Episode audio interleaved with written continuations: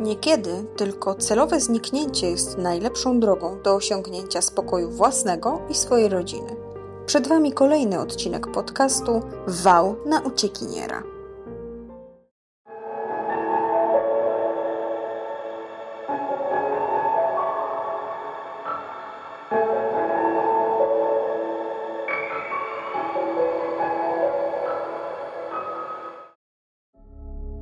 Bezpieczeństwo finansowe jest ważne dla każdego człowieka. Każdy z nas stara się zapewnić sobie i swojej rodzinie życie na przyzwoitym poziomie. Jest kilka dróg, które pozwalają na to, by mieć ten problem z głowy. Istnieją jednak dwie najważniejsze i są całkowicie legalne. Jedna z nich to praca na etacie, a druga samozatrudnienie, czyli prowadzenie własnej działalności gospodarczej. Polska jest niestety dość mocno spętana przepisami, jeśli chodzi o wolność gospodarczą. Nie wystarczy, tak jak na przykład w Wielkiej Brytanii, poświęcić 15 minut, aby mieć już założoną firmę. W kraju nad Wisłą wysilić się trzeba bardzo mocno. Zanim założysz firmę i głęboko odetchniesz w fotelu prezesa, nachodzisz się po urzędach i wystoisz w kolejkach tak długo, że od pierwszego dnia prowadzenia interesu zaczniesz marzyć o emeryturze najlepiej gdzieś daleko i w ciepłym kraju. Jeśli marzysz o tym, żeby zarobić w Polsce duże pieniążki, choćby na rzeczoną emeryturę, to musisz się sporo nakombinować. Bywa tak, że przychodzi nam dość dobry pomysł, ale żeby zarobić, nierzadko trzeba na początku dużo zainwestować. Jest to jeden z problemów, który spędza nam sen z powiek na starcie. Dostępne są fundusze europejskie, różnego rodzaju dofinansowania, choćby z Urzędu Pracy. Początkowe koszty są jednak większe niż to, co możemy pokryć z takiego dofinansowania. Więc czasami po pożyczkę udajemy się do rodziny czy do znajomych z nadzieją, że pomogą i biznes nam wypali. Co jednak się stanie, jeśli biznes nie wypali? Lądujemy z długami, nierzadko zadłużeni aż po uszy, że nawet nie jesteśmy w stanie wziąć telefonu na abonament. Zostaje jedynie miks i to po okazaniu trzech rachunków za prąd na nasze nazwisko. To jeszcze nic. Komornika można unikać. Można nie odbierać telefonów od banków, od firm windykacyjnych, ale nie od wszystkiego można tak łatwo uciec. Poznajcie historię Andrzeja, który stracił wszystko, ale zachował życie. Andrzej Biały urodził się w Piekarach Śląskich w 1998 roku. Jego ojciec był górnikiem, a matka pracowała w szkole jako sprzątaczka. Rewelacji nie było, ale nigdy nie brakowało im na jedzenie i zapewnienie podstawowych potrzeb. Żyli skromnie, ale od nikogo nie potrzebowali pomocnej dłoni, szczególnie w kwestiach finansowych. Andrzej miał młodszą o dwa lata siostrę Weronikę, która rozpoczęła studia na Politechnice Śląskiej.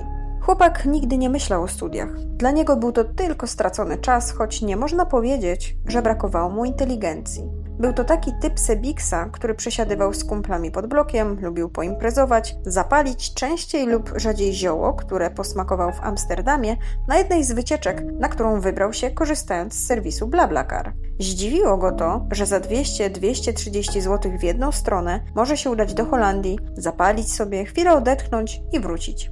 Początkowo jeździł jako pasażer, co później miało się zmienić. Poza tym uwielbiał również ciepłe kraje za sprawą znanego podróżnika Wojciecha Cejrowskiego, którego programy oglądał od dzieciństwa. Bardzo też polubił chłopaka Weroniki, który jest Brazylijczykiem, a od trzech lat mieszka na stałe na Śląsku. Jednym z marzeń Andrzeja było właśnie spędzanie czasu w jakimś egzotycznym kraju, dlatego godzinami mógł się wdawać z Sergio w ciekawe dyskusje na temat życia w cieplejszym klimacie. W 2017 roku poznał o 6 lat starszą od siebie Arletę. Szybko się w sobie zakochali i byli szczęśliwą parą. Arleta pracowała w firmie swojego ojca, zajmującą się sprzedażą dewocjonaliów. Firma nie należała do najlepiej prosperujących, ale nie można powiedzieć, że nie przynosiła dochodu. Przynosiłaby większy, gdyby tylko mieszkali w Częstochowie, Toruniu czy Licheniu, ze względu na charakterystykę tychże miast. Andrzej w styczniu 2019 roku zakupił sobie srebrnego Volkswagena Passata B5 w kombi z 2004 roku i pracował jako kierowca Ubera w Katowicach. A że to on był sam sobie szefem, to decydował w które dni i w jakich godzinach pracuje. Najczęściej wybierał weekendy, aby móc więcej zarobić i jakiś jeden dzień w środku tygodnia. Jeśli poimprezował w poniedziałek, to do pracy szedł w środę, a jak nie, to zazwyczaj pracował we wtorki. Po odliczeniu kosztów paliwa i podatku, na czysto zostawało mu około 2000 zł. Mieszkał w domu rodzinnym, więc ta suma była dla niego wystarczająca. Andrzej chciał jednak zamieszkać z Arletą. Na początek miało to być wynajęte mieszkanie i postanowił, że jak tylko rozkręci się biznes, który ma zamiar rozpocząć, to zamieszkają razem. Jako pasażer na BlaBlaCar zauważył, że jego kierowcy upychali podróżujących, wykorzystując tyle miejsc w samochodzie, ile jest w dowodzie rejestracyjnym. To znacznie zmniejszało komfort podróżnych, ale on się pewnie dla kierowcy w ogóle nie liczył. Gdy tylko Andrzej stał się właścicielem niezawodnego Passerati, to postanowił przyjanuszować, ogłaszając kilka podróży do Amsterdamu ze smykałką złotówy. Zmysł taksiarza podpowiadał mu, jak zaplanować podróż. Ustalał trasę relacji Katowice-Amsterdam, start około godziny 20. Katowice znał jak własną kieszeń. Wychował się tutaj i spędził mnóstwo czasu jako nastolatek. Przystanki wybierał celowo. Zamiast jako miejsca zbiórek oznaczać dworzec PKS czy PKP w danym mieście, to Andrzej wybierał miejsca zupełnie oddalone od centrum miast, ale nie z tego powodu, że nie chce mu się tam jechać, tylko gdy pasażer poprosił o dojazd w te rejony, to musiał się liczyć z dopłatą, bowiem to nie było po jego trasie i to on musiał nadrabiać dla pasażera te kilka kilometrów.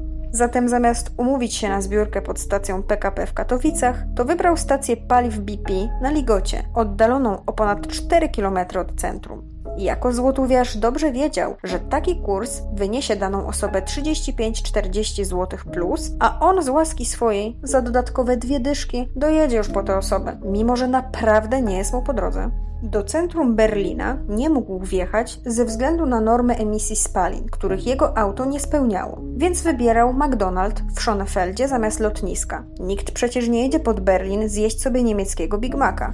Pasażer za taksówkę spod McDonalda na Zeppelinstrasse do lotniska Berlin-Schönfeld musiałby zapłacić 20 euro plus w taryfie nocnej za odcinek około 2,5 km. Andrzej za 10 euro więcej mógł więc już nadłożyć drogi dla swojego pasażera. Specjalnie wybierał też nocną porę, bo nie ma korków, a w letnie miesiące nie musiał włączać klimatyzacji, co obniżało koszt przejazdu. Pakował zawsze cały samochód. Nierzadko bagaże pasażerów zasłaniały widok w tylnej szybie, ale to Andrzejowi nie przeszkadzało. Miał lusterka boczne, a poza tym on jechał do przodu, a nie do tyłu. Pasażerowie są różni, jedni szczuplejsi, inni mniej, dlatego zgodnie z komfortem dla wszystkich pakował najgrubszego na miejsce pasażera z przodu, aby ci z tyłu tak mocno się o siebie nie ocierali w długiej podróży. W Królestwie Niderlandów nasz bohater już tak nie kombinował. Parkował na południu Amsterdamu przy McDonaldzie. Jedyne, co było zaletą podróży z Andrzejem, to to, że świetnie kierował i jeździł szybko ponad 130 km na godzinę. Pozwalało to dotrzeć do miejsca docelowego w mniej niż 8 godzin. Przejazd kosztował go około 420 zł, a od pasażerów zazwyczaj miał sumę zbliżającą się do 1000 zł. Zarobioną nadwyżkę przeznaczał na marihuanę, którą przywoził samochodem, a na miejscu sprzedawał znajomym. Choć bardzo bał się ją przewozić z uwagi na częste kontrole graniczne, szczęście go nie opuszczało i za każdym razem mu się udawało. Andrzej, po odbyciu kilku takich kursów, pomyślał o założeniu firmy transportowej. Zauważył, że jeździ sporo dziad transów zatrzymujących się a to na parkingach centr handlowych, a to na stacjach benzynowych.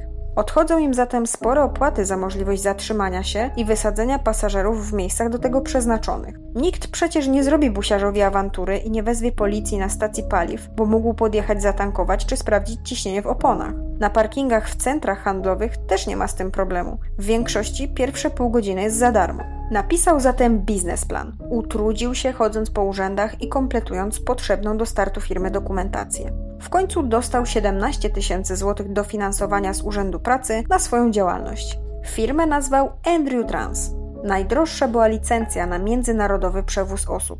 Żeby ją zdobyć, trzeba udokumentować posiadanie 15 tysięcy euro i za tę minimalną kwotę zakupić dwa busy do przewozu osób. Kryteria te były bardzo ciężkie do spełnienia. Żaden bank nie był w stanie udzielić mu na szybko takiej pożyczki, dlatego Andrzej postanowił poprosić o pomoc finansową jednego z liczących się dealerów w Katowicach, Dariusza G. Pożyczył on naszemu bohaterowi te pieniądze, lecz na niemały procent. Jeden biznesplan Andrzej przedstawił w Urzędzie Pracy, a drugi dealerowi, któremu bardzo się spodobał, bo miał przynosić zyski również Dariuszowi. Andrzej woziłby ludzi, ale nie tylko. Busy, które bez problemu można prowadzić na prawo jazdy kategorii B, mają 9 miejsc łącznie z kierowcą. Ustalał on przejazdy door to door dla 8 osób. Kurs zamiast 8 godzin trwał 13-14, ale zarobek był znacznie większy. Na czysto Andrzej miał za taki kurs w jedną stronę około 2000 zł. Była jeszcze jedna zaleta, dla której opłacało się być kierowcą busa. Chłopak kupował w Holandii marihuanę i bez stresu pakował ją w wolne miejsca busa, wypełniając schowki po brzegi. Na jednym kursie przywoził 50 gram suszu. Prowadząc firmę transportową, zupełnie nie obawiał się służby celno-skarbowej czy niemieckiej policji, bowiem mógł zeznać, że jest to materiał, który nie należy do niego i został pewnie podrzucony przez pasażerów. Takiego przekrętu nie mógłby zrobić, jadąc swoim prywatnym Passerati. Według przepisów wszystko, co jest w samochodzie, należy do kierowcy, więc wtedy Andrzej odpowiadałby karnie i to nawet w przypadku, gdyby to jego pasażer przewoził trochę pamiątek do kraju. Każdy z busów Andrew Trans wykonywał po dwa kursy tygodniowo. Jednym jeździł nasz bohater, inny został obsadzony przez jego kolegę Adama, który nic o procederze z przewożeniem konopi indyjskich nie wiedział. Został zatrudniony przez Andrzeja na umowę, której wynagrodzenie opiewało na kwotę najniższej krajowej, a resztę miał płacone pod stołem. Od rozpoczęcia działalności interes szedł bardzo ładnie. Andrzej zdążył spłacić 30% długu dealerowi. Miał coraz większe perspektywy. Ostatnie zabawy z Arletą doprowadziły do tego, że zaszła w ciążę, zatem Andrzej musiał być jeszcze bardziej łebski w swoich poczynaniach. Niestety, wszystko zaczęło się sypać. Pierwszym ciosem dla rozwijającej się firmy Andrzeja był koronawirus. Transport został praktycznie zatrzymany, ale niektórych opłat zatrzymać się nie dało, bowiem swoje spłaty żądał dealer.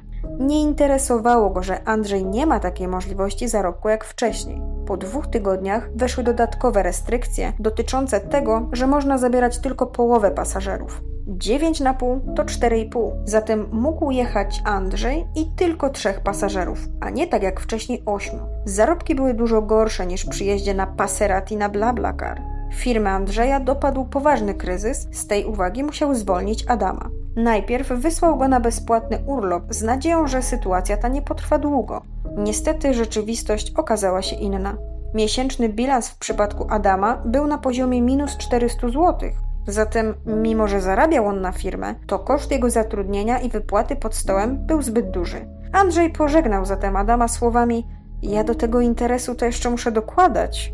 Chłopak nie mógł sobie poradzić z zaistniałą sytuacją. Miał być tak pięknie, miał zarabiać, zabezpieczyć siebie i rodzinę, a tu z każdym dniem było więcej strat niż zysków. Zaczął palić więcej marihuany i pewnego kwietniowego wieczoru pod jej wpływem spowodował niegroźny wypadek. W wydmuchiwanym powietrzu miał zero promila, ale przekrwione czerwone oczy nie zmyliły policji, a narkotesty dały wynik pozytywny na obecność THC w organizmie Andrzeja. Prawo jazdy zostało mu zabrane, za uszkodzenie pojazdu nie mógł zapłacić z ubezpieczenia OC, ponieważ ubezpieczyciel nie wypłaca odszkodowania w momencie, gdy ktoś jedzie nie posiadając w ogóle prawa jazdy, pijany lub pod wpływem środków odurzających.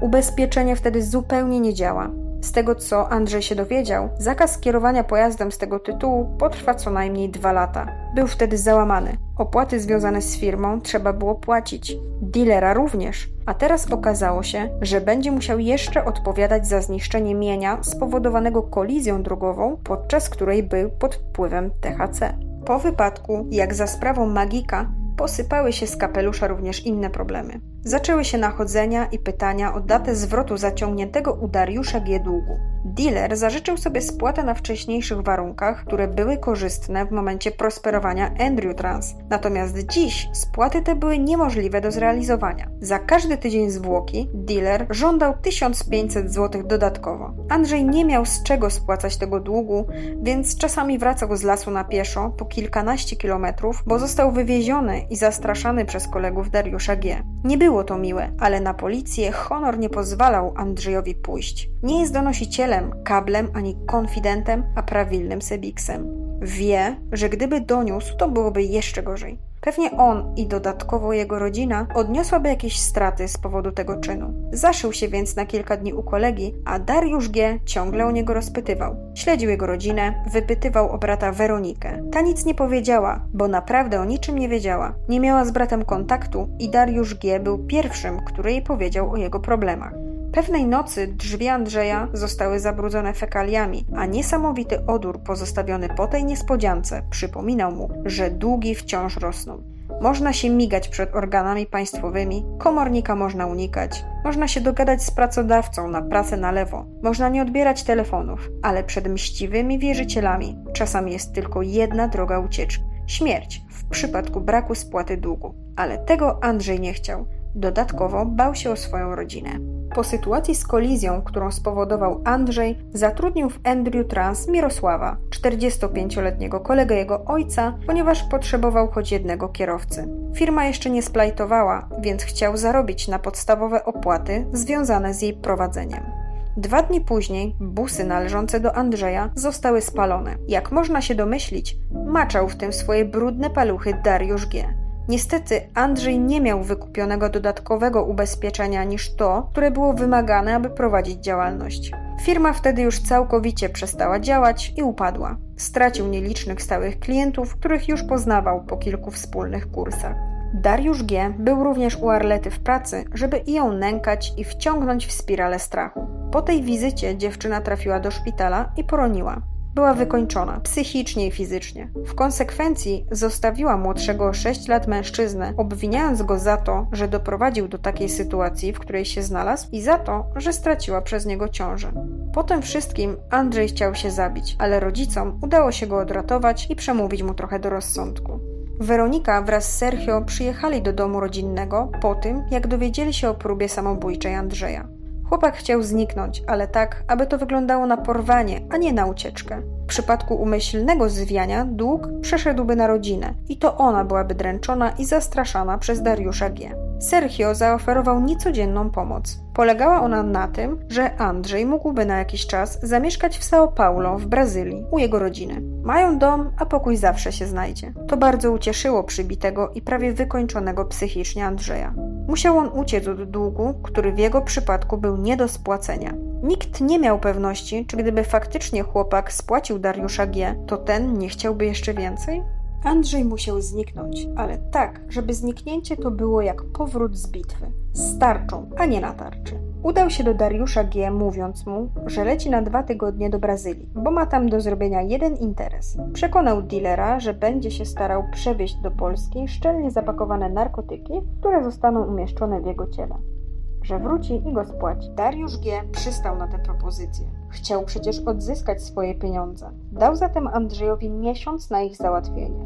Dodał, że jeśli nie wróci z Brazylii i nie będzie go tu za miesiąc, to może już nie wracać, bo nie będzie miał do kogo i już nigdy nie zobaczy członków swojej rodziny żywych. Andrzej wraz z Sergio obmyślili plan, który miał pomóc oderwać się od życia, w którym chłopak stracił kobietę, którą kochał, nienarodzone dziecko oraz biznes, który prężnie się rozwijał. Brazylia to kraj kontrastów, nie jest tam za bezpiecznie. Bóg podarował im więcej słońca i lepszego klimatu, ale w zamian zostawił trochę niepokojącego zła przed nadchodzącym jutrem. W kraju tym jeszcze w 2007 roku życie jednego mieszkańca kosztowało 10 dolarów, bowiem za tyle właśnie mordowano drugiego człowieka. To nie jest azyl bezpieczeństwa. Okazuje się jednak, że w Polsce nie było dla Andrzeja lepiej. W Brazylii przynajmniej nikomu jeszcze nie podpadł. Postanowił, że poleci, a Sergio pomógł mu w zdobyciu paszportu. Mimo, że Brazylia kojarzy nam się z gorącym słońcem i mulatami, to w rzeczywistości około 50% Brazylijczyków jest rasy białej. Sergio musiał tylko znaleźć kogoś, kto był takiej właśnie rasy, miał niebieskie oczy i nie lubił podróżować. Kogoś, kto nie posiadał również paszportu. Było to dość skomplikowane, ale udało się dogadać z jednym z kolegów, który nazywał się Carlito Costa. Zgodził się na wydanie paszportu. Stwierdził, że i tak mu się nie przyda. Był dobrym człowiekiem, więc nieodpłatna pomoc drugiemu człowiekowi w potrzebie nie była dla niego większym problemem, choć Znając życie, Sergio, gdy wróci do kraju, konkretnie się odwdzięczy swojemu rodakowi. Za wydawanie paszportów w Brazylii odpowiada Departament Policji Federalnej. W 2015 roku została zaakceptowana ostatnia wersja paszportu, zawiera dane biometryczne. Kraje Ameryki Południowej wpadły na podobny pomysł jak Unia Europejska w Europie. Ich mniejszy odpowiednik to Mercosur, Oznacza to wspólny rynek południa. Jest to strefa wolnego handlu. Odwołuje się do tego, że na podstawie paszportu można nie tylko podróżować, ale i pracować w innym kraju, kupić tam dom, nabyć prawa wyborcze, normalnie żyć. Zatem tamtejsze paszporty są obrandowane i tym logo. 8 maja 2020 roku Andrzej pojechał do Curychu, z którego dzień później do São Paulo wyleciał samolot linii Swiss Air. Jest to luksusowy szwajcarski przewoźnik lotniczy, który ma bezpośrednie połączenie z Brazylią, a Sergio miał u niego spore zniżki, które postanowił przekazać przyszłemu szwagrowi. W São Paulo Andrzej miał spędzić dwa tygodnie, które z rodziną Sergia wykorzystał intensywnie na naukę języka portugalskiego, przynajmniej na tyle, aby opanować niektóre zwroty, których będzie musiał użyć na policji przy pobieraniu od niego odcisków palców. Aby ubiegać się w Brazylii o paszport, należy wypełnić formularz na stronie Departamentu Policji, uiścić opłatę w wysokości 257 reali brazylijskich, to około 190 polskich złotych, wykonać zdjęcie oraz wydrukować wniosek wraz z potwierdzeniem przelewu i w przypadku wydawania paszportu po raz pierwszy udać się na komisariat w celu poboru odcisków palców. Zestresowany Andrzej poza bon dia i muito obrigado nic nie musiał mówić, bowiem policjanci nie byli zbyt rozmowni. Całość wraz ze złożeniem wniosku i podpisami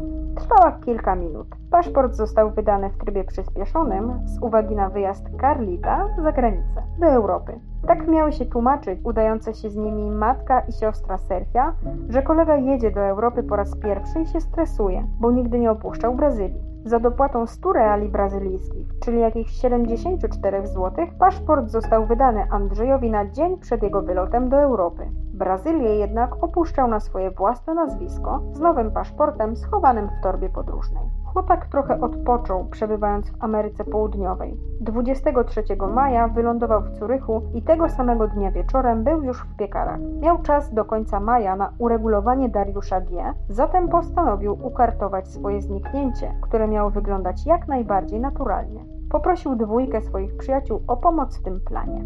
Andrzej, odkąd usłyszał o BlaBlaCar, nie przestawał podróżować. Kiedy miał tylko wolną chwilę, to udostępniał swój przejazd. Tym razem postanowił odwiedzić Sopot, jak co roku. Ustawił przejazd w dwie strony: Katowice-Sopot i Sopot-Katowice. Do Sopotu dotarł 27 maja rano, a powrót planował na 30 maja. Zabrał dwie pasażerki z parkingu naprzeciwko Grand Hotelu w Sopocie. Jedną z nich miał wysadzić przy autostradzie na stacji BP przy ulicy Rokicińskiej w Łodzi, a drugą miał zawieźć do Katowic. Z Sopotu wyruszyli o 20, a około 21.45 Passat wjechał do miejscowości Warlubie. Stacja paliw przy ulicy Szkolnej była już zamknięta, więc udali się na drugą, zlokalizowaną przy ulicy Starogardzkiej. Tam Andrzej podjechał pod dystrybutor, zalał auto do pełna, po czym zostawiając w środku kluczyki, telefon wraz z włączoną nawigacją zaczepiony do nawiewu, udał się do kasy, aby zapłacić, zostawiając dwie pasażerki w aucie. Wychodząc, został poproszony o pomoc w pchnięciu samochodu. Dwóch gości miało problem z odpaleniem i czekali na kogoś, kto im pomoże. Gdy tylko nasz bohater podszedł do granatowego Mercedesa, jeden z nich wyciągnął broń i kazał mu natychmiast wskoczyć do bagażnika. Andrzej stanął jak wryty, a napastnik oddał strzał ostrzegawczy w niebo, więc dwie sekundy później był już w bagażniku. Porywacze z chłopakiem w bagażniku oddalili się do znajdującego się nieopodal lasu i wymienili samochody, po czym niezwłocznie stamtąd odjechali. Mercedes był wypożyczony na lotnisku Lecha Wałęsy w Gdańsku. Do akcji zostały mu przyczepione kradzione grudziąckie tablice rejestracyjne od Fiata Punto, a oryginalne zostały odkręcone. W razie gdyby ktoś je zapisał, zapamiętał lub auto wjechałoby w obszar kamer na stacji paliw. Najczęściej jednak okamerowana jest tylko przestrzeń przy dystrybutorach. Cała akcja wydarzyła się na oczach dwóch pasażerek Andrzeja, a po strzale ostrzegawczym nawet ekspedientka ze stacji wybiegła zobaczyć, co się stało. Kilka minut później na miejscu była już policja. Pasażerki przekazały funkcjonariuszom dane Andrzeja, jakimi dysponowały, a ci zgłosili się bezpośrednio do pomocy technicznej BlaBlaCar. W serwisie tym najczęściej podane mamy tylko imię, zdjęcie profilowe, liczbę znajomych na Facebooku. Możemy również mieć numer telefonu do kierowcy, ale tylko w przypadku rezerwacji miejsca. Przejazd ten raczej nie zostanie przez nie oceniony rewelacyjnie, chociaż był wystrzałowy. Po kilkudziesięciu minutach policja dysponowała już dokładnymi danymi personalnymi Andrzeja. On sam w tym czasie, w asyście dwóch przyjaciół, Ryszarda i Piotra, czyli napastników, oraz siostry jednego z nich, która była z zawodu kosmetyczką, przemieszczali się autostradą A1 na południe. Ewelina dokonała w nieco ponad godzinę niewielkiej metamorfozy wyglądu Andrzeja. Jeśli chodzi o napad i zniknięcie, to jego przyjaciele doskonale wiedzieli, jaka to będzie stacja paliw oraz o której godzinie mniej więcej zjawi się Passat. Chłopaki swoje telefony zostawili w miejscu zamieszkania, żeby nie udało się namierzyć ich w okolicy napadu tego wieczoru. Przyjaciele mieli przygotowany dla Andrzeja paszport na nazwisko Carlito Costa, który wręczyli mu zaraz po porwaniu i odwieźli go na lotnisko w Pyżowicach, z którego o czwartej rano miał wylot do Dortmundu. Następnie udał się pociągiem do Frankfurtu nad Menem, a stamtąd wyleciał już do Rio de Janeiro. Chciał jak najszybciej opuścić Europę. Andrzej nie miał żadnych problemów przy odprawach paszportowych. Doleciał bezpiecznie do Rio i pierwszy raz postawił stopę na brazylijskiej ziemi jako jej legalny, prawowity obywatel Carlito. Tam czekała na niego rodzina Sergia, która zabrała Andrzeja do São Paulo. Zamieszkał w dość spokojnej dzielnicy miasta. Domek był nieduży, ale dostał przytulny pokoik na poddaszu z malutkim balkonem, którego barierkę okalały przepiękne kwiaty. Dariusz G. po tym, co się stało, wypierał się jakiejkolwiek znajomości z Andrzejem Białym. Nie nękał już jego rodziny. Obawiał się, że nie tylko u niego chłopak zaciągnął jakiś dług i ktoś go sprzątnął. Nie chciał dodatkowych problemów, więc dał sobie spokój. Miał innych dłużników, których mógł sobie dowoli nadal prześladować. Andrzej, mimo że był w miejscu, które mu się podobało, to nie miał niczego. Stracił wszystko, na czym mu zależało w ojczystym kraju. Był zły i zrezygnowany. Mógł w Brazylii zacząć nowe życie, ale nie do końca wiedział, czy rzeczywiście tego chce. Tęsknił za rodziną, przyjaciółmi. Rodzina Sergia pomogła mu znaleźć zatrudnienie w firmie gastronomicznej produkującej dania instant. Pracował po 10 godzin dziennie, nie zarabiał kokosów i marzył o tym, że kiedyś w końcu wróci do Polski i zemści się na Dariuszu Bie. Jak, kiedy i czy na pewno Andrzej poczuje słodki smak zemsty, nie jest nam wiadome. Ale jedno, jak zawsze wiemy. Jeśli chcecie pożyczyć jakieś pieniądze, większe czy mniejsze, nie róbcie tego u szemranych likwiarzy. Lepiej dłużej pomęczyć się z bankiem, bo doskonale już wiecie, że jego można unikać, a zachować spokój i bezpieczeństwo. Wtedy, po latach, na pewno dorobicie się upragnionej emeryturki, choćby i w Brazylii. Bardzo dziękujemy Wam za przesłuchanie kolejnego odcinka naszego podcastu i zapraszamy na następny, który już zgodnie z tradycją pojawi się w następny wtorek. Jeżeli podobają Wam się nasze pomysły, to dajcie znać przyjaciółom. Niech oni też mają szansę poznać niesamowite wałki i przekręty. Zbieżność osób i nazwisk użytych w podcaście jest przypadkowa, a sam podcast ma charakter edukacyjny, więc drodzy słuchacze, nie próbujcie tego na własną rękę.